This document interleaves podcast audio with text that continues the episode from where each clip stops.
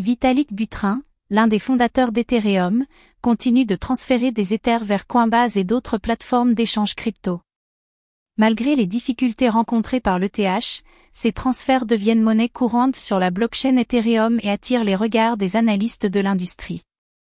Dans cet article, nous explorerons le phénomène des nouveaux transferts crypto de Vitalik Buterin et tentons de déterminer s'il met l'ETH en danger.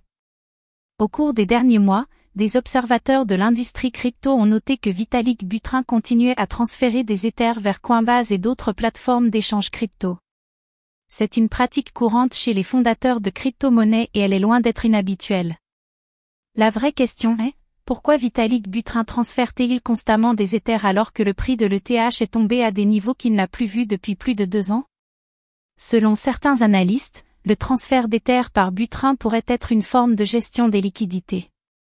En effet, les fondateurs des crypto-monnaies peuvent se trouver dans la situation de devoir gérer leur liquidité au fur et à mesure que la valeur de leur monnaie se déprécie.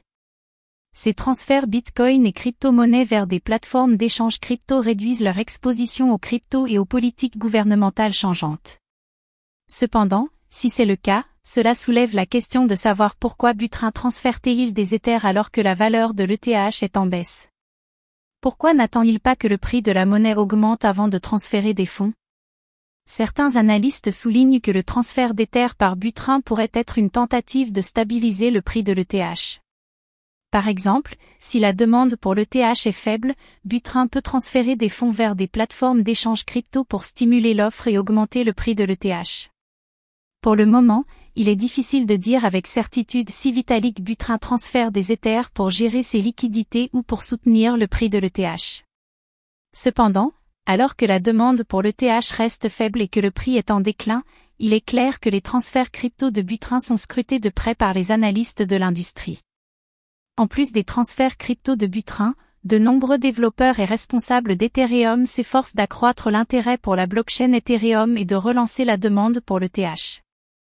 En particulier, les développeurs d'Ethereum travaillent à améliorer le protocole Ethereum et à le rendre plus résilient face aux acteurs malveillants. Cela pourrait aider à soutenir le prix de l'ETH et à relancer l'intérêt pour la blockchain Ethereum. Au bout du compte, il est difficile de dire si les transferts crypto de Vitalik Buterin mettent l'ETH en danger. Bien qu'ils soient scrutés de près par les analystes de l'industrie, il est possible qu'ils aient une influence mineure sur le prix de l'ETH. En revanche, il est évident